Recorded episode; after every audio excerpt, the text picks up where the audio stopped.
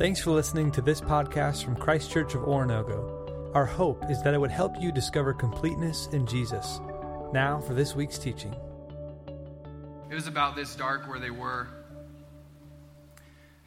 In fact, there was probably no light at all.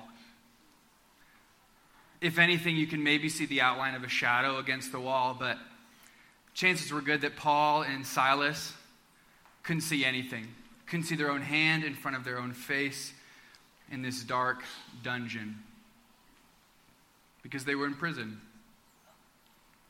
And it was pretty dumb why they were there. They were just telling people about Jesus. In fact, they, they cast a demon out of a little girl. And the people that were making money off of that little girl and taking advantage of her didn't like that very much. And so they used their power to then get them sent to jail. So there they sat in this cold, dark prison cell. And it's not how you and I would think of a prison cell today, like something we would see on TV. It was this stone room in the ground. No light, no fresh air, no warmth. And not to mention, before they had been thrown into this cell, they had been beaten to the point of near death with wooden rods. You would have not survived. And there they sat with their feet locked up, probably their hands as well, as the blood rushed from out of their limbs and into their heart in this cold, dark. And the prison cell, it didn't smell good because it was crowded with other prisoners. In fact, it was so crowded that you probably couldn't even lay down. You could barely stand to just sit. And because it was in the ground, the air was heavy. And the longer they were in there, the thicker the air got, to the point where the air you were breathing, the very air in your lungs, was the same air that you were choking on because you were not going to get any fresh air. And there they sat, in the cold, in the dark. And in this thick air, in this darkness, there was a deafening silence. The other prisoners, even in this crowded room, they were alone. It was quiet, it was dark, and they were alone. And maybe you know what this is like. Sure, you're not actually in prison, but you know what it's like to feel sick, suffering, chained up in this prison of your own making. And all you want to do is scream out to release this tension that you feel within yourself, but when you scream, you find that there is not a sound coming out.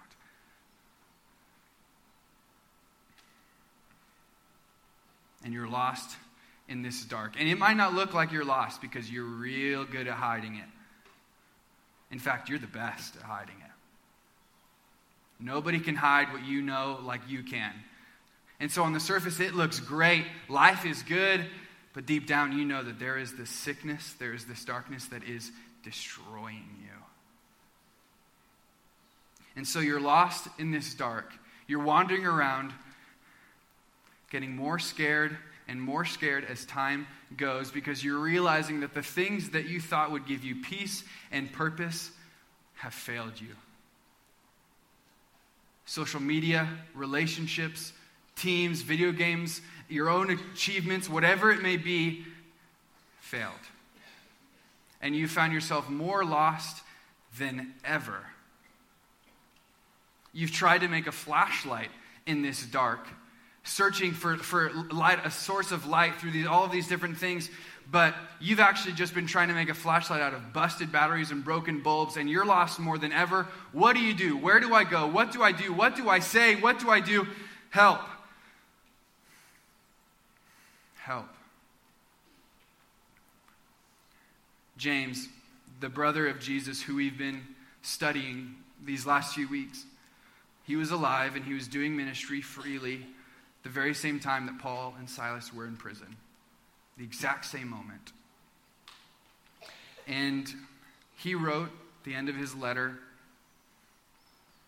he pleaded, he urged his audience that whatever happens in their life, whatever circumstance they are facing, that their first response, no matter what, should be to turn to God.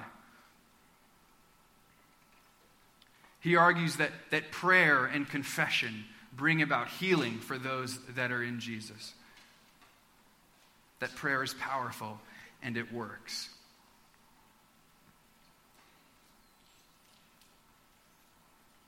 He argues. He says this. He says, Are you sick? Pray. Are you excited? Pray. Are you weary? Pray. Are you suffering? Pray. Turn to God. He says, Bring your sin to God through prayer. And if you are in Jesus, if you say that Jesus is your Lord and your Savior and you're following Him daily with your life, it's, it's more than just coming to church for two hours per week. If you say that, then no, you might not have confessed your sin. And you might be scared by that. So your sin might not be confessed, but I can assure you that it is forgiven. So, what does this mean for you? It means that you don't need to hide, that you don't have to keep on this mask. You don't have to act tough in front of your friends. You don't have to, to try and cover up who you think you are by these cool accomplishments, but how many people you can date or how good you are at sports. We see right through it. Nobody wants that. It means you don't need to hide because God sees your sin. In fact, the Bible says that in the very moment that you were sinning, Jesus died for you. Think about that. That sin that you do, that you don't want anyone else to know about, Jesus knows, and that's when he died for you, when you were doing it. So you're covered by the cross of Jesus. When you lay your sin at the feet of Jesus, you are for the first time in your life laying your sin at the feet of someone who can handle it. So, what does this mean? It means let go of your pride and hate your sin, but don't hate yourself. And let God transform you through confession and through communication with Him through prayer and through His Word. Now, you might say, but but I don't want I don't want to pray pray with or for for that that person because I just don't want to. And and besides, if I if I confess to them that thing that I'm ashamed of, then they're going to know, and I can't have I can't I can't have anyone knowing that. No, it would it would be too bad. But but it would probably be good to to give it to tell somebody because it, it does add a lot of stress, and I do get anxious a lot about people not knowing this, but no, no, the darkness would be easier. And, and besides, if I say that, if I tell people that, then I might lose friends. And friends, eh, how many friends I have, that's, that's who I am. And I can't lose my friends, but man, man, it would be good, might be good to bring it to God and to tell, tell my leader about it, tell my friends about it, because, man, it's, it's eating me up, but no, no, I'm just I'm going to stick with this because I, have handled it so far and I, I can do it and, and I can stay in this darkness. How is that going for you?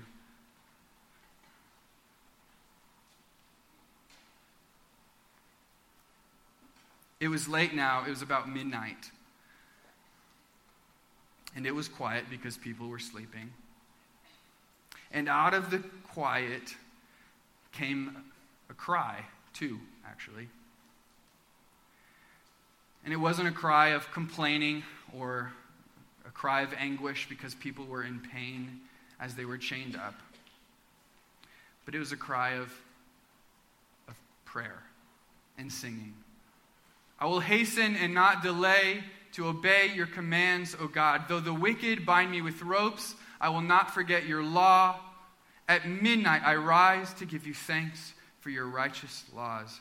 Paul and Silas in this dark prison were singing and praying to God. And so, as they were singing and praying, some people began to wake up because you wake up when someone's singing right in your ear.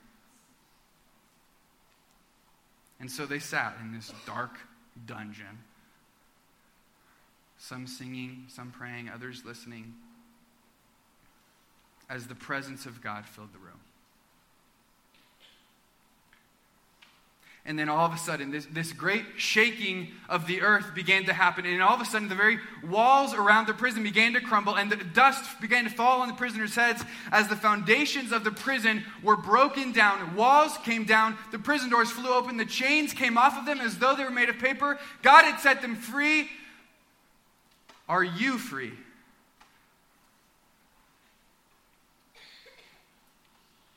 Because the journey from light from dark to light is not one you can make on your own. If you bank on your own success, your own strength, your own guidance, you're going to fail. And most of you have maybe seen that already. James and Paul lay out the path from the dark to the light prayer, confession, and praise. So pray to God, confess your sin to Him. Step into the light. Ask for and receive forgiveness. Shine your light. Step into the light.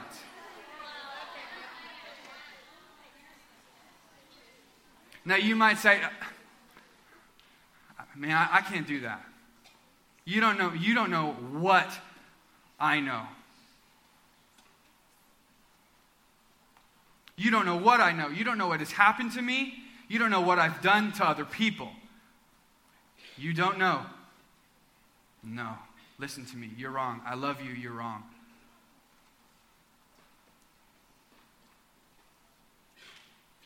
James references this guy named Elijah from the Old Testament. This man who was this, this amazing prophet that God did amazing things through. He called down fire from heaven. He prayed for rain to stop, and it did. And then he prayed again for it to start, and it started. And then he ran away from what God wanted him to do, and he hid in a cave. He sinned, and he needed God every day of his life, just like Paul, just like James, just like me, just like you, just like you, just like you.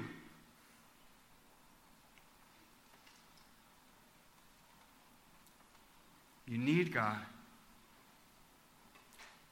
Don't depend on your own strength. Let us not pretend to be more than we are. You can depend on your own strength all you want, but the chains that you feel as though are on you are probably on you because of your own strength. It didn't work. Jesus broke your chains. If you believe in him and you, you say he's your Lord and your Savior and you're following him with your life, then he broke your chains, so stop putting them back on.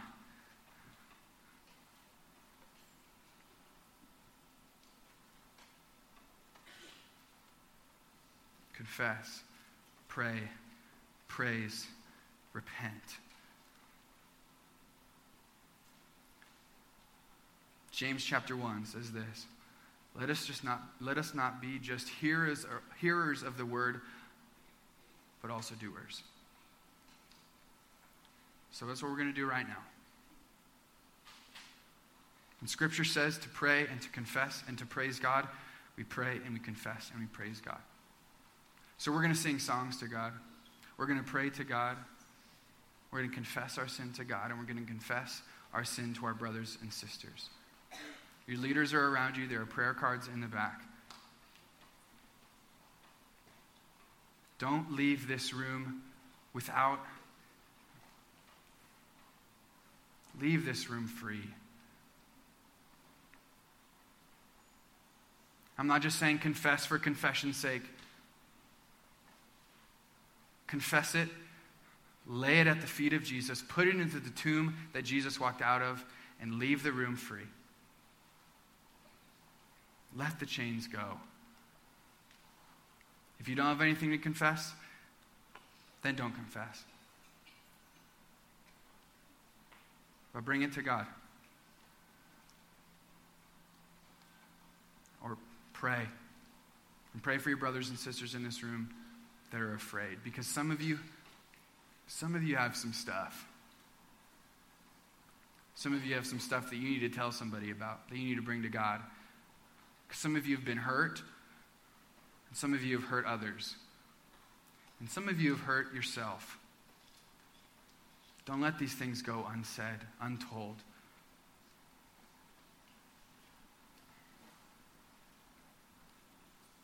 So, in a moment, the band is going to come back out.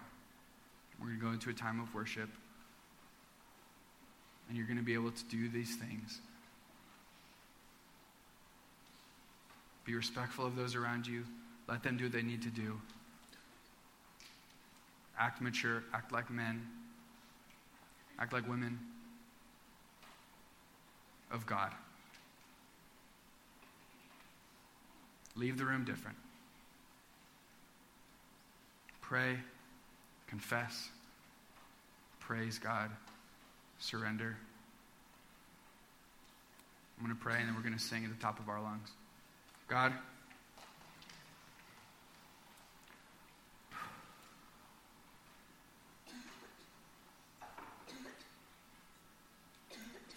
Father, we are free.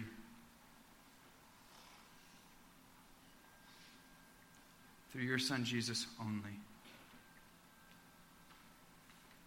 We cannot make it on our own. We cannot do it on our own. We need you now more than ever. And we'll say the same thing tomorrow.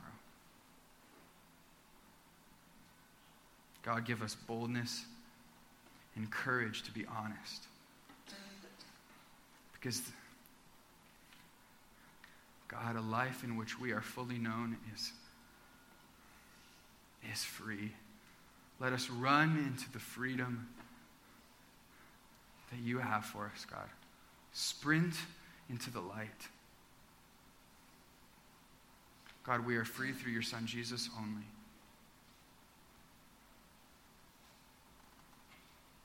Holy Spirit, move through this room. Let us not leave this room the same. We are free. Transform us, God.